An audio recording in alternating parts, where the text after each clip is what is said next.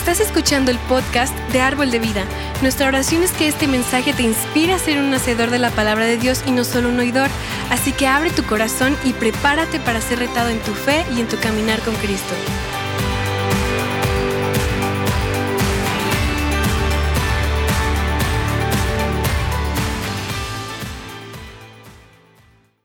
Hoy es muy especial. Ah, celebramos algo que, que los cristianos de todo el mundo han estado celebrando durante dos mil años. Y pues la tumba está vacía.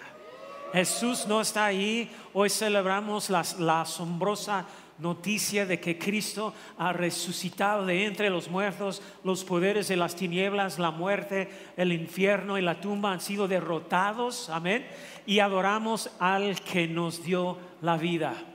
Y qué emocionante, qué bueno, me encanta ver todos aquí celebrando juntos con, con, con uh, nuestra familia Arbo, ese día tan especial. Muchas gracias por venir. Uh, mi mensaje de hoy, honestamente, es para aquellos de ustedes que, se sienten desanimados, abrumados, cansados de que la vida está fuera de control. Quizás estás enfrentando, no sé, ansiedad, miedo, incertidumbre en la vida. Y uh, el, título, de este mensaje es Cuando la vida no se siente fuera de control. Uh, o se siente fuera de control, cuando la vida se siente fuera de control. Y vamos a estar, uh, vamos a estudiar en el uh, libro de Mateo, de hecho Mateo capítulo 6. Y quiero tratar de darles el contexto de lo que está pasando para, para que entiendan la historia. Esto fue en realidad antes de, la, antes de la crucifixión.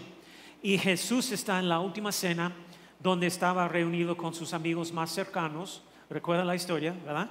Y pues imagina esta, trato de imaginarte como en ese contexto. Imagina esta reunión en el contexto de un grupo de vida, por ejemplo. Una reunión de amigos. Estaba teniendo una, una conversación muy, muy, muy sincera con ellos, sabiendo lo que estaba por venir, la agonía que soportaría en la cruz. Y pues y si te puedes imaginar, durante 33 años Jesús había, había estado obedeciendo al Padre, su Padre Celestial, y sabía la tortura que estaba por venir. Y en ese momento mira alrededor de, de la mesa sabiendo que uno de sus amigos más cercanos, Judas, lo traicionaría. Y luego, en ese momento, tomaba el pan y lo partía. Y te imaginas la emoción que tendría cuando te hubiera dicho, tomen y comen, esto es mi cuerpo que está roto por ti. Y después tomó la copa, dio gracias y se, la, le, se la, ofreció diciéndoles, beben de, de ella todos ustedes. Esto es mi sangre de pacto que es derramado por muchos para el perdón de pecados, hagan esto en memoria de mí. Y en otras palabras, cada vez que están reunidos, honran mi memoria haciendo esto. Y Jesús sabía, sabía lo que estaba a punto de soportar. Y luego llevó a sus discípulos con él a un lugar llamado Getsemaní, que literalmente en la traducción, el idioma original, significa el aplastamiento. Y les dijo a sus amigos más cercanos, oigan, siéntense aquí mientras oro.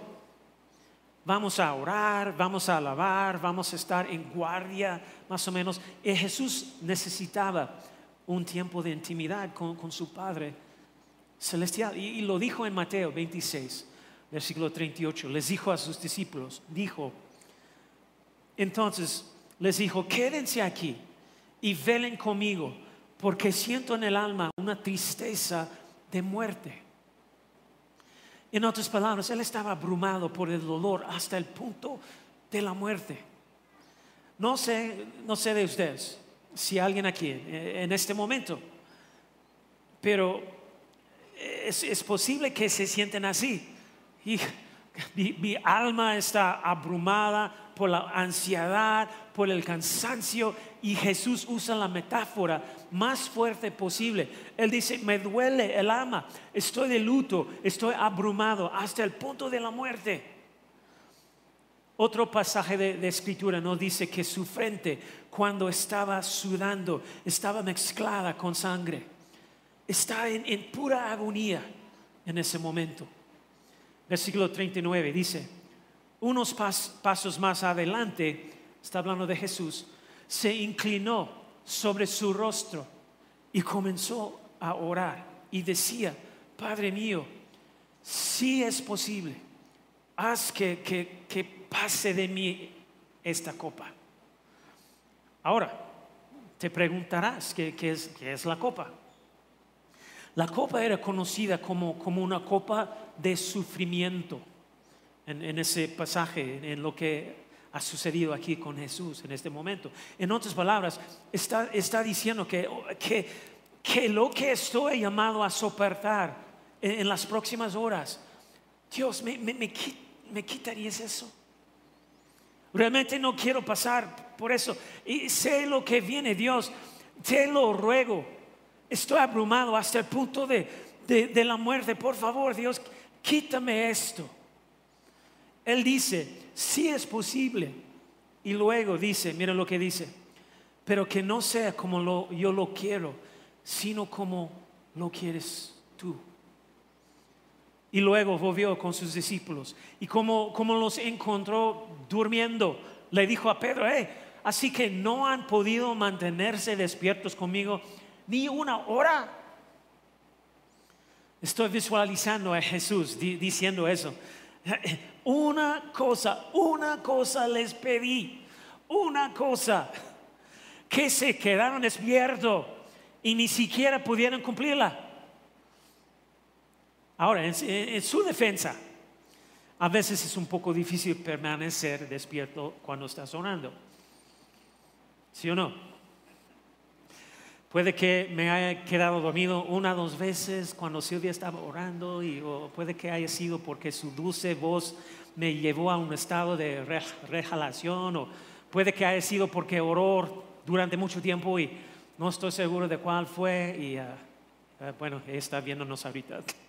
Pero aquí Jesús regresa a los discípulos después de orar y les les dice necesitaba que, que estuvieran conmigo, que se mantuvieran despiertos y me, cuidaran.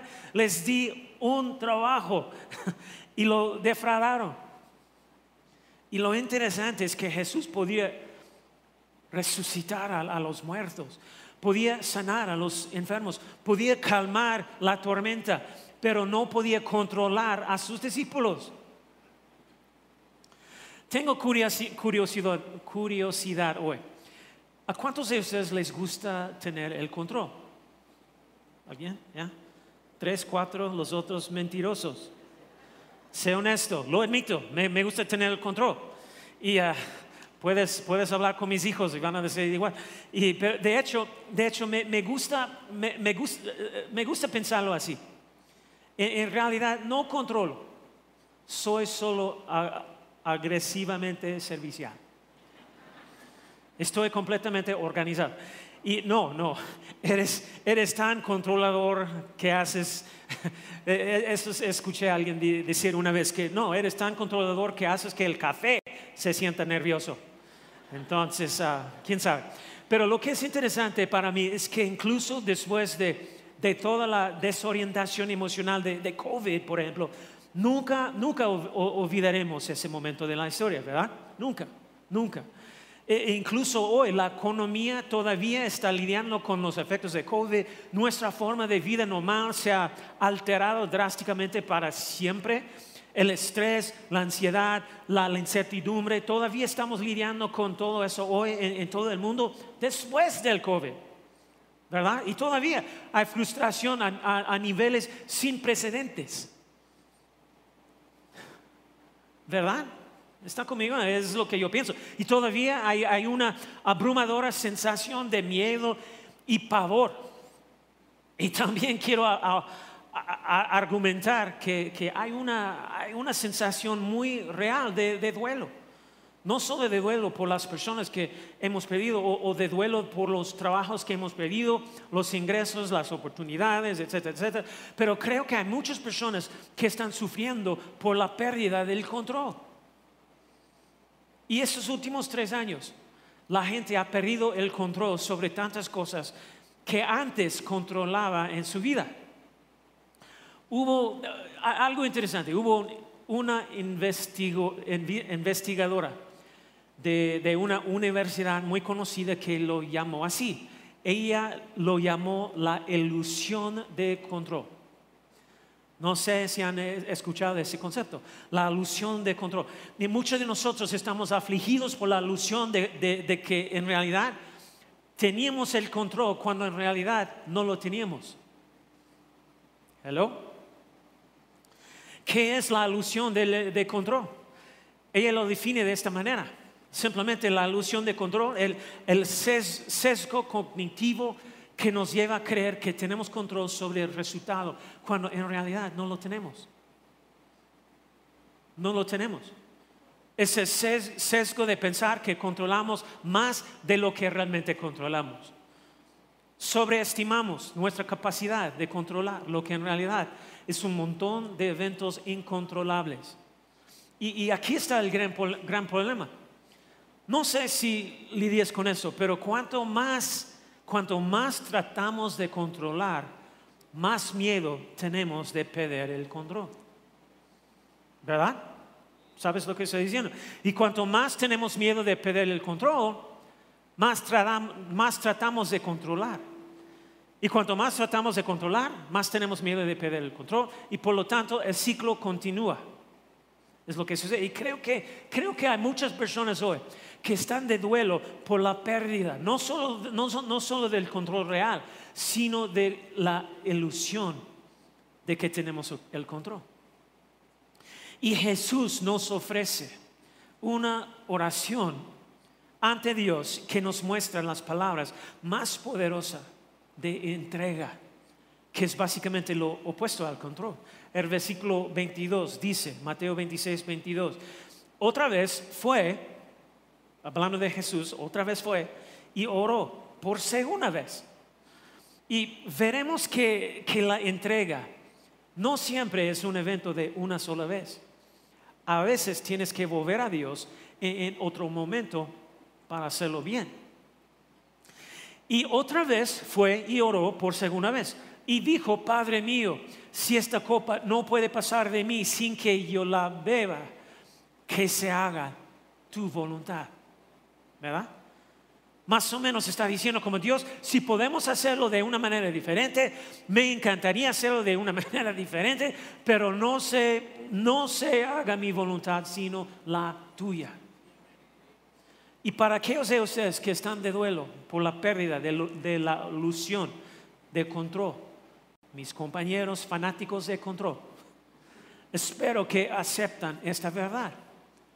No siempre tienes el poder de controlar, pero siempre tienes el poder de, entregarte.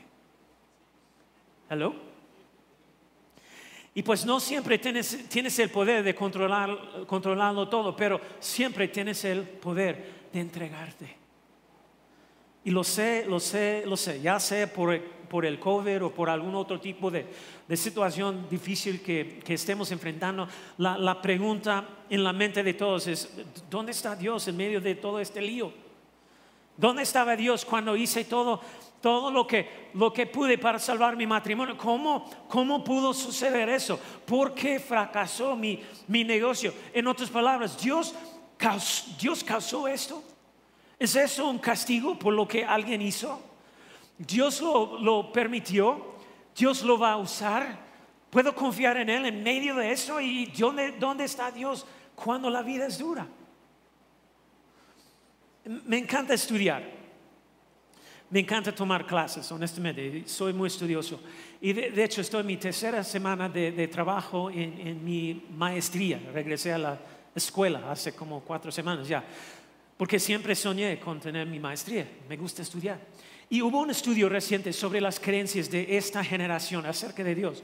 La generación, o la generación más joven. ¿Y cuántos de ustedes tienen menos de 30 años? ¿Tres personas? Eh, no, no hay muchos, ¿en serio? ¿Y menos de 30? ¿Ya? ¿Dónde están los jóvenes? Ellos quieren ser rebeldes. Yo no voy a levantar mi mano. Eh, para aquellos que son más jóvenes, esto suele ser cierto. No siempre es cierto, pero los investigadores dicen que la religión por defecto hoy en día en muchos países, países modernos, especialmente en los Estados Unidos y cada vez más aquí en México, es, es lo que ellos llaman DTM, que es decir, el deísmo terapéutico moralista. Y la generación predeterminada, la generación más joven que tiene 18, 19, 25 años, normalmente creerá en alguna versión del deísmo terapéutico moralista.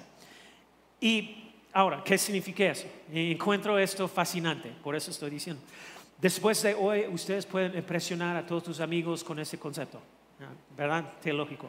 Así que veamos cada palabra, veamos cada palabra para entender eso. El moralista cree esto, con ese tipo, e, esta creencia. Es, es equipar la, la religión con ser bueno, moral y agradable. En otras palabras, se le da un gran valor a ser bueno. Y el bien es realmente definido por la cultura popular, es lo que creen, popular en lugar de los imperativos morales de la Biblia. Entonces, si crees, por ejemplo, si crees que lo que dice la Biblia es pecado, es pecado, y la cultura popular dice que es bueno hoy, entonces tú eres una persona llena de odio, mala, discriminatorio, no una buena persona. Ellos ven ser una persona religiosa como alguien que hace el bien, alguien que es amable, ayuda a la gente, eres una buena persona. Entonces Dios quiere que las personas sean buenas, amables, justas entre sí, como se, enseña en la Biblia y también en las otras religiones del mundo. Es lo que cree. Terapéutico significa que la fe, lo que ellos creen es que la fe es un medio para mejorar tu vida. En otras palabras, si eres una persona religiosa, entonces la religión debería mejorar tu vida.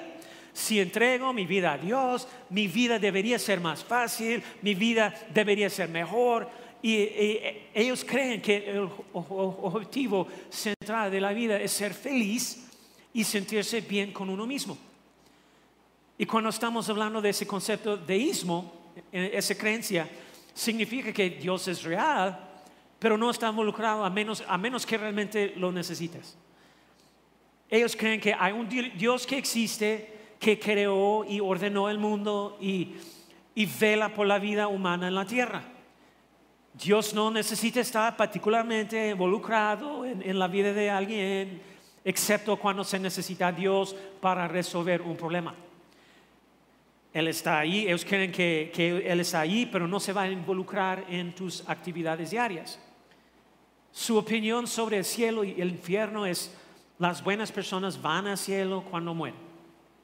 Más o menos la ideología de, hoy en día. Entonces, de repente, tenemos muchas personas que, que, van por la vida creyendo alguna forma de estas creencias. Y como, por ejemplo, como mi fe en Dios porque voy a la iglesia o leo mi aplicación bíblica o hago algo bueno o ayudo a alguien que lo necesita o dar algo, mi fe en Dios debería ayudarme a tener una vida feliz, sana, cómoda y sin problemas. Híjole, ¿cuántos saben que eso no es cierto? El problema con eso es que si Dios me quiere feliz y yo no, yo no lo soy, entonces o Dios falló o hice algo mal si Dios quiere que, mi vida sea mejor, fácil, sin problemas, y de repente tengo obstáculos, pruebas, problemas, entonces Dios no es realmente bueno. Dios no está realmente involucrado. Dios me defraudó o metí la pata en algún punto del, camino. Es por eso que tanta gente dice que, ah, ¿sabes qué, pastor? Probé la religión. Lo intenté, probé la oración, fui a árbol de vida una vez, probé la iglesia y no funcionó. La vida, la vida todavía eh, era tan difícil. Traté de ser de ser cristiano, traté de ser espiritual, pero la vida sigue siendo difícil. ¿Verdad? Es la mentalidad. Ay, ¿qué pasa si me entrego a la voluntad de Dios? Entonces, ¿qué pasa si Él me deja soltero por cinco años más? ¿Qué pasa si me entrego a la voluntad de Dios y Él, no cura mis migrañas? ¿Qué pasa si estoy tratando de buscar a Dios y seguirlo, pero Él no mejora mi, matrimonio? Mi esposo todavía parece estar poseído por diez demonios. ¿Qué hago si estoy buscando la voluntad de Dios? Estoy tratando de seguir a, Jesús, estoy orando por su voluntad y la vida sigue siendo tan difícil. Espero que, que entiendas, cuando se trata de la voluntad de Dios, la voluntad de Dios rara es fácil, pero siempre es buena. Siempre es buena. Hello. Rara vez es fácil, pero siempre es buena. Puede que ni siquiera se sienta bien en el momento, pero mira lo que dice Romanos 8:28. Ahora bien, sabemos que Dios dispone todas las cosas para el bien de quienes lo aman, los que han sido llamados de acuerdo con qué? Su propósito. Su palabra rara vez es fácil, pero siempre es buena. De hecho, no fue nada fácil para Jesús. De hecho, si, si retrocedes una generación, no fue nada, fácil para la madre de Jesús, María. Si no conoces su historia, vuelve para Navidad. pero vemos la historia de la Navidad en el libro de Lucas. Un ángel se le aparece y le dice, vas a quedar embarazada. ¿Recuerda la historia? Vas a dar a luz a un hijo, su nombre será Jesús y será el Salvador del mundo. Y hace esencialmente la misma oración de rendición que Jesús dijo, que, ella dijo que, que se haga tu voluntad. Oró, que Él haga conmigo como me ha dicho. Me rindo, sea cual sea tu voluntad, Dios, quiero tu voluntad. ¿Y qué tan fácil fue para ella? La mayoría piensa que tuvo bastante éxito. Ella dio a luz al Hijo de Dios. ¿Qué tan asombroso es eso? Ella crió a Jesús y él era perfecto. Imagínate un niño perfecto. Híjole, sin causarte problemas toda tu vida. ¿Quién sabe? Yo no sé.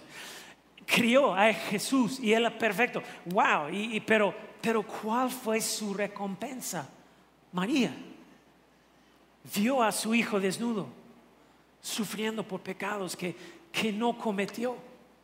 Y vio a su hijo dar su último aliento en la cruz y no pudo hacer nada para detenerlo. Imagínate, imagínate. La voluntad de Dios no siempre es fácil, pero siempre es buena. Jesús nunca le hizo daño a nadie. Era completamente sin pecado, santo, perfecto en todos los sentidos. Y fue traicionado por uno de los suyos, entregado, golpeado sin piedad. Piénsalo cuando lo, lo golpeaba. Tenía grandes, grandes anillos con insignias ah, y lo golpeaban en, la cara una y otra vez para que su rostro ni siquiera pareciera de un ser humano, dice las escrituras. Lo azotaron en la espalda con un látigo, con vidrio y, y piedras entretejidas en las tiras de cuero cuero, hasta el punto en que sus órganos muy probablemente habrían quedado expuestos con la pérdida de casi demasiada sangre para mantenerse consciente. Imagínate. Lo obligaron a llevar una cruz, le clavaron estacas en las, muñecas y en los pies, lo, desnudaron y colgaron a este hombre inocente que no hizo más que, que mostrar amor en una cruz y luego lo escupieron y mal, dijeron Lo interesante es que Jesús tenía el poder de, tomar el control. Podía haber llamado a un, montón de, de legiones de ángeles. ¿Sabes qué? Si, si hubiera sido yo, yo habría llamado a, mil de, de, ellos para destruir el lugar. Si, si, si hubiera sido yo, les hubiera dado hemorroides en los oídos, algo horrible, tortuoso. Podría haber tomado el control, pero en cambio eligió rendirse. ¿Y qué hizo Jesús cuando la creación se burlaba del Creador? Él miró así el cielo, despreciando la, vergüenza de la cruz y oró, Padre, por favor, perdónalos. Ni, ni siquiera saben lo que están haciendo. Y él dijo, se acabó. Juan 17:4 dice, yo te he glorificado en la tierra. Jesús está hablando y he cumplido con la obra que me diste para hacer. Y en el último acto de, entrega, Lucas 23, 46, Jesús gritó con fuerza, Padre, en tus manos encomiendo mi espíritu. Y en ese momento el mundo se oscureció Mateo 27, 51 dice, al instante el velo que ocultaba el lugar santísimo del templo se rompió en dos, de arriba abajo. La tierra tembló, las rocas se partieron y los, discípulos esparcidos se fueron en todos, lugar, todos lugares. Y la voluntad de Dios no siempre es fácil, pero tres días después, nuestro Dios mostró que siempre es bueno siempre es bueno.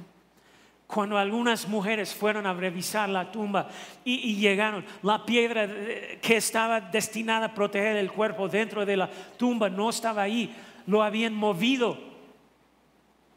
Y cuando miraron dentro del sepulcro, el cuerpo de Jesús no estaba en el sepulcro, porque nuestro Dios resucitó a Jesús de entre los muertos, venciendo a la muerte, el infierno y el poder del sepulcro. Amén. Y antes de que hubiera salvación para nosotros, tuvo que sacrificarse por nosotros. No fue fácil, pero nuestro Dios es, es bueno. ¿Y por qué Dios hizo esto? Para que cualquiera, y eso te incluye a ti, donde quiera que estés, puede invocar el nombre que está sobre todo nombre, ese nombre de Jesús, el nombre ante el cual un día toda rodilla se doblará y toda lengua confesará que Él es el Señor. ¿Y qué hará nuestro Dios en el cielo? Él perdonará tus pecados él sanará tu quebrantamiento. Él quitará tu vergüenza. Él te hará nuevo. No eres solo, mira, no eres solo una mejor versión de ti, eres diferente. Lo viejo se ha ido debido a la asombrosa gracia de la bondad de Dios. Nuestro Dios hizo algo por ti que tú nunca podrías hacer por ti mismo. No pudiste salvarte a ti mismo. No pudiste ser lo suficientemente bueno. No pudiste ser lo suficientemente justo. Y por eso Dios envió a Jesús, quien no tenía pecado, quien se hizo pecado por nosotros. Él se hizo pecado por nosotros en la cruz y derramó su sangre inocente para que pudiéramos ser perdonados. Y ahora, ahora, estamos llamados a ser distribuidores de, esperanza, esparcidores de luz, dadores de amor. Eso es lo que somos por la gracia de Jesús. No siempre tienes el poder de controlar, pero siempre tienes el poder de, de, entregarte, rendirte. Y la pregunta es esta, ¿qué estás tratando de controlar? que Dios quiere que te entregues? ¿Qué estás tratando de controlar que necesitas entregar en tu vida? Hello. ¿Qué estás tratando de controlar que nuestro, Dios quiere que entregues. Es, es una relación, es tu salud, la salud de alguien a quien amas, son tus finanzas, tu trabajo, tu cuenta bancaria, es tu futuro. ¿Qué va a pasar? ¿A dónde van las cosas, Dios? ¿Y qué estás tratando de controlar que no es tuyo para controlar? ¿Tus niños? Una de las cosas de las que me di cuenta es que realmente no existe tal cosa como la entrega parcial. Si estás hablando de entregarte y hay una parte de, de mí que no quiere, sinceramente, no existe la entrega parcial, no existe. No puedes decir, ah, bueno, bueno, e, estoy 82.3% entregado a Jesús. No, no. ¿Estás o no estás? No puedes decir, ay, sabes que te confiaré algunas cosas, pero, pero no, no te confiaré todas las cosas. O confío en ti para salvarme, pero no voy a confiarte en mis hijos. No, tengo que, tengo que controlar a mis hijos. Voy a confiar en ti para que me lleves al cielo, pero, pero no voy a confiarte en mi trabajo, ni mi salud, ni mis seres queridos. Y, no, no, no. Eh, la clave se encuentra en dos palabras del texto que, que, vemos a Jesús orando. Hay dos palabras que son increíblemente importantes. Son las palabras sí y pero. Sí y pero. Jesús clamó a Dios en Mateo 26, 39. Padre mío, sí es posible. Padre mío, si pudieras hacerlo como yo quiero que lo hagas, aparte, aparta de mí esta copa, pero hágase lo que tú quieres y no lo que quiera yo. En otras palabras, e, espero que esto tenga sentido. La fe real comienza entre el sí y el pero. Dios, si, si, si, si me dejas casarme con ese chico tan lindo de, de mi grupo de vida, ah, te alabaré, te prometo. Dios, si me curas, Dios, si me das un trabajo con beneficios, Dios, si me dejas mantener mi trabajo, Dios, si haces esto, pero hágase lo que tú quieres y no lo que quiera yo. No siempre tienes el poder de controlar pero siempre tienes el poder de rendirte, entregarte. Están aquí. Ah, ah, mira, ese es el problema. Todo en la cultura nos invita, nos rega, nos atrae a vivir de una manera contraria a la palabra de Dios. La cultura nos dice, hey, tú tomas el control, pues sí, estás a cargo, tú haces que, que suceda, tú. Pero Jesús dijo esto en Mateo capítulo 10, 10 versículo 39. Dice, el que se aferra a su vida, ¿qué? La perderá. Pero el que dé su vida por mí, ¿qué? La encontrará. En otras palabras, seguir realmente a Jesús es, es ceder el control. Y voy a ser transparentes con ustedes desde el COVID odio seguir hablando de COVID, pero realmente me afectó. Yo, yo, yo he enfrentado los momentos más difíciles, los más estresantes, lo más, ah, los de mayor ansiedad que he enfrentado en, en toda mi vida durante el COVID. No sé, alguien más puede decir eso, pero yo sí. Incluso después del COVID.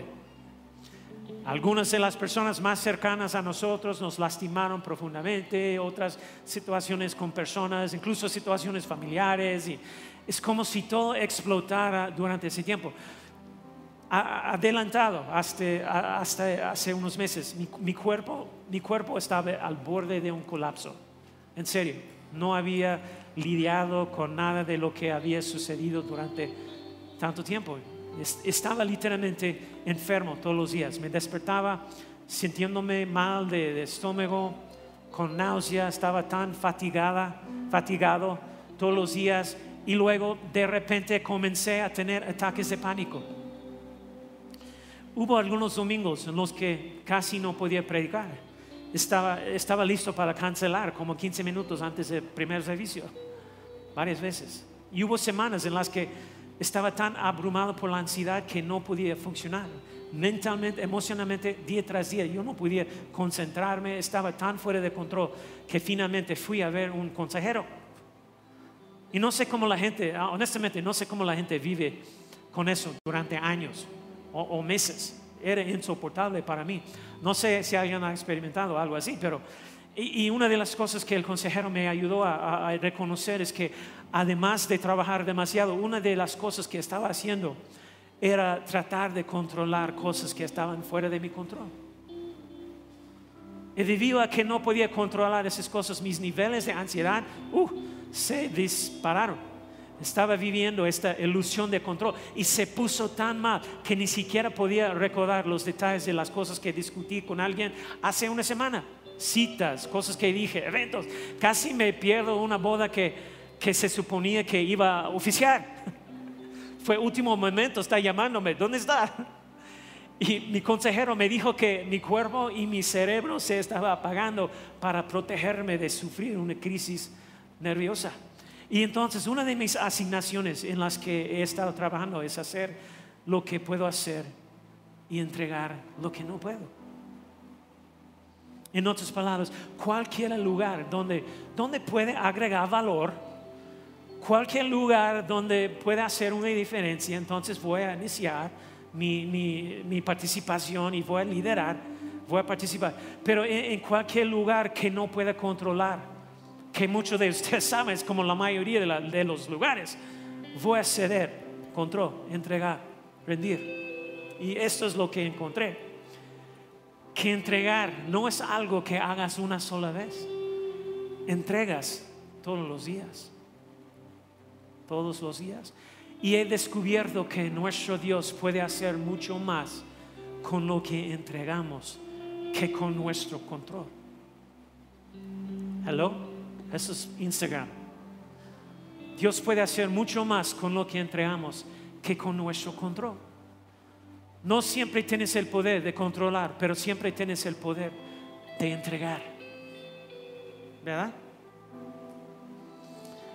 Para aquellos de ustedes que se esfuerzan tanto por tener control y simplemente no saben cómo soltarse, pueden estar a 50 centímetros más o menos de, la entrega total.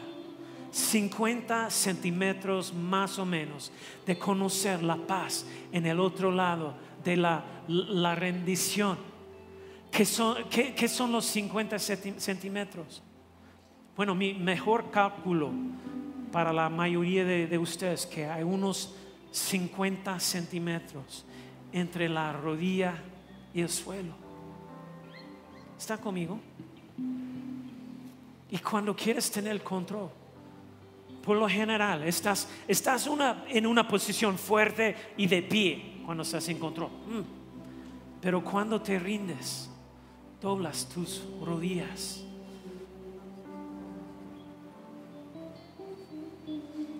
Doblas tus rodillas ante Él.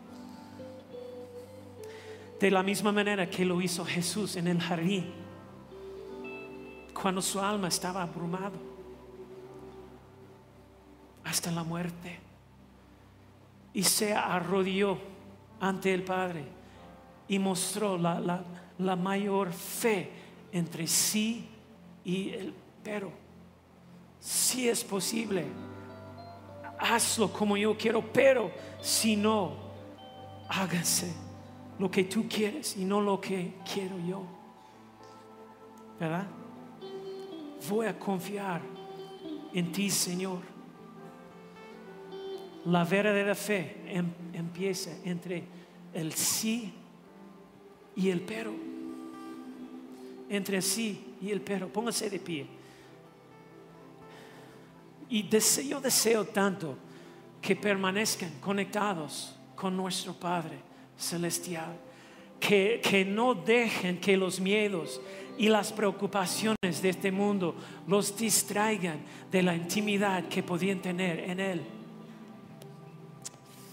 No perdamos las cosas que te mantienen espiritualmente fuerte. Mira, Dios puede hacer más a través de tu entrega que a través de tu control. Lo que sea que estás tratando de, controlar que no sea tuyo, dáselo.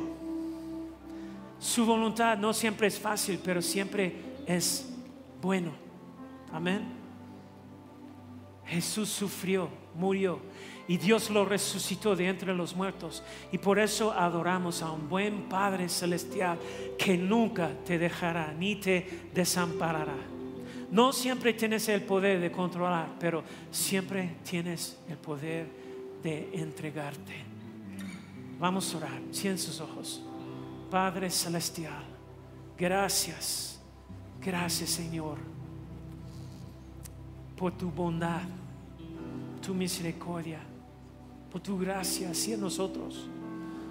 Y ahora mismo celebramos tu gran resurrección y Señor, queremos pedirte, invadirías nuestros hogares y corazones con un paz, una paz que va más allá de nuestra capacidad humana de, de comprensión. Es lo que te pido, Dios, para cada persona aquí. Aleluya. Aquellos de ustedes que dirían, estoy de duelo por la pérdida del control, estoy tratando de tener el control. Podría, podría ser una relación, podría ser su salud, podría ser su, tu economía, podría ser tu trabajo, sea lo que sea hoy, lo que sea que estés tratando de controlar, que Dios quiere que entregas. Te invito en este momento a que te arrodilles y tal vez simplemente levantes tus manos en una demostración de entrega hacia Dios y digas, Dios, te ofrezco eso. Esta persona esta relación, este miedo, me rindo, entrego todo a ti, Señor, todo a ti. Y Dios, reconocemos que la vida puede ser muy, muy difícil, pero Dios también le damos gracias porque trabajas en todas las cosas y en todo, incluso en esto, Dios, especialmente en esto, para hacer el bien a los que te aman y están llamados de acuerdo a su propósito. Nos rendimos, Dios, nos rendimos. Y Dios, ¿harías lo que queremos? Te preguntamos si puedes, lo harías, Dios, pero si no lo haces, que se haga tu voluntad, porque ponemos nuestra fe en ti. Aleluya. Aquellos de ustedes que dirían, no tengo esa paz, no entiendo eso, déjame decirte quién es Dios. Dios es tan bueno, te amo tanto que se hizo uno de nosotros. No gritó su amor desde el cielo, pero mostró su amor en la tierra, en, en la persona de Jesús, que era sin pecado. Perfecto en todo sentido. Fue obediente a su Padre Celestial y dio su vida en una cruz. Se convirtió en pecado. Dios derramó su ira sobre Jesús, quien murió como el Cordero de Dios en nuestro lugar. Y aquí está la noticia asombrosa. Jesús no se quedó muerto. En ese tercer día, nuestro Dios movió la piedra. Jesús resucitó de entre los muertos, para que cualquiera, esto te incluya a ti, que invoque su nombre, el nombre de Jesús, sea salvo, sea perdonado, sea hecho nuevo.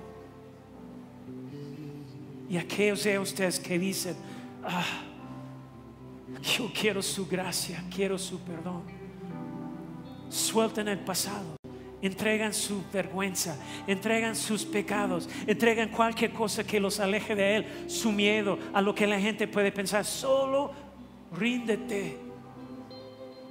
Y si estás aquí hoy y quieres hacer eso, hacerlo por primera vez en tu vida, entregar todo a Dios por medio de su Hijo, Cristo Jesús, estoy hablando de la salvación de tu alma. La única manera de recibir la salvación de tu alma. Simplemente reconocer todo lo que Cristo Jesús hizo en esta cruz por nosotros, por nosotros. Nada más es una oración, una declaración de fe donde decimos, Señor, te creo, creo en ti, creo en lo que hiciste, creo en tu sacrificio, creo que tu sangre fue suficiente para salvarme. Nada más es eso. Si quieres hacer esto, entrega tu vida a Él por primera vez en tu vida, la salvación de tu alma, levante la mano ahorita. Alguien aquí. Gracias, gracias. Mejor decisión de tu vida. Gracias, gracias, gracias. Yo no voy a llamarte por adelante, nada así, pero donde estés en tu asiento, levante la mano muy alto. Gracias, gracias. Hay muchas, muchas personas. Los que están viéndonos en línea pueden participar también. Si estás con otras personas, pregunta a cada persona ahí si ellos lo han hecho. Y todos ustedes pueden hacerlo con nosotros aquí. Pero la salvación nada más es eso. Es una declaración de fe, una oración de fe. De cuando tú lo confiesas en ese momento, la Biblia dice que tú serás salvo. Tú serás salvo. Nada más eso. No es una cuestión de hacer más bien que mal, es simplemente entregar tu vida a Él por una confesión de tu fe.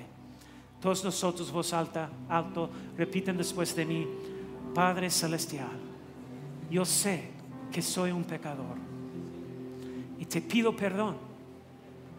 Creo que Jesucristo es tu Hijo.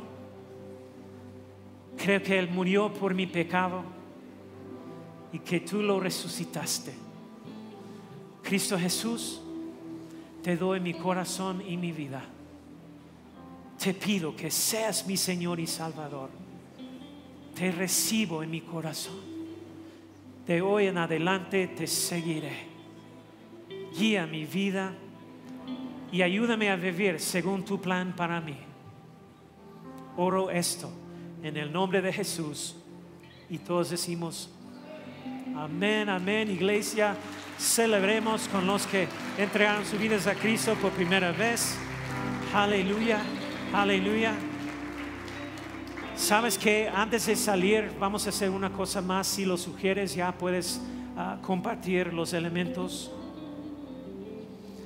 Es importante ese día que reconocemos juntos, especial, especialmente los que entregaron ya sus vidas a Cristo Jesús. Ya, ustedes pueden ya entregarlos a todos. Pasa la charola en las filas para que todos puedan agarrar su copa. Todos van a recibir esto y uh, incluye, todo. En, encima de, del tapón aquí hay una hay pan chiquito piezo de pan Y obviamente debajo del pan es el jugo.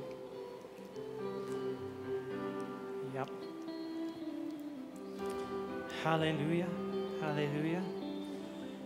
El sacre, eh, Cristo Jesús sacrificó su vida para que podríamos tener una vida nueva.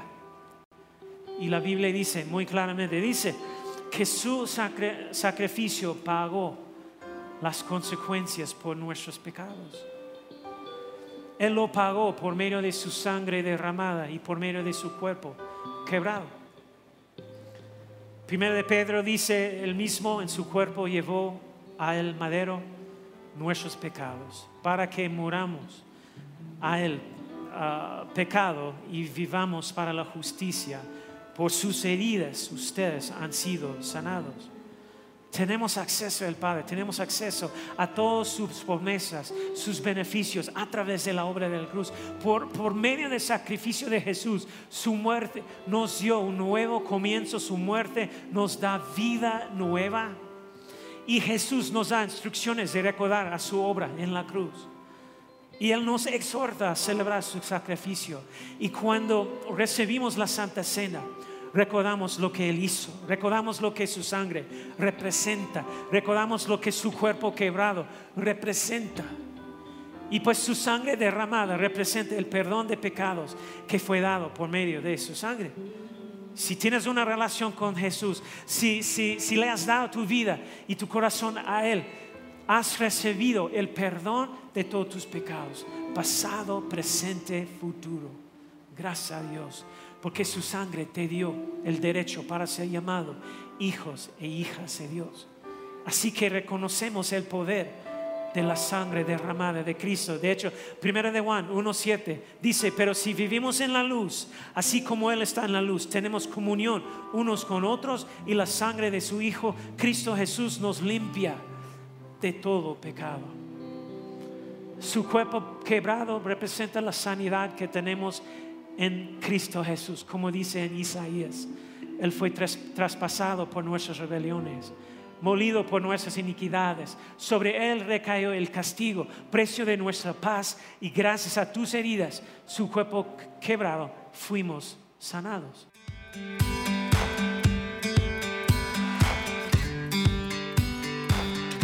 Esperamos que hayas disfrutado de esta palabra. Puedes encontrar más mensajes e información sobre nuestra iglesia en www.arboldevidaleon.com. Queremos invitarte a que nos visites en Boulevard San Juan Bosco 3026, Colonia Cañada del Refugio, o vernos en nuestra página de Facebook Iglesia Árbol de Vida. Una vez más, gracias por escucharnos.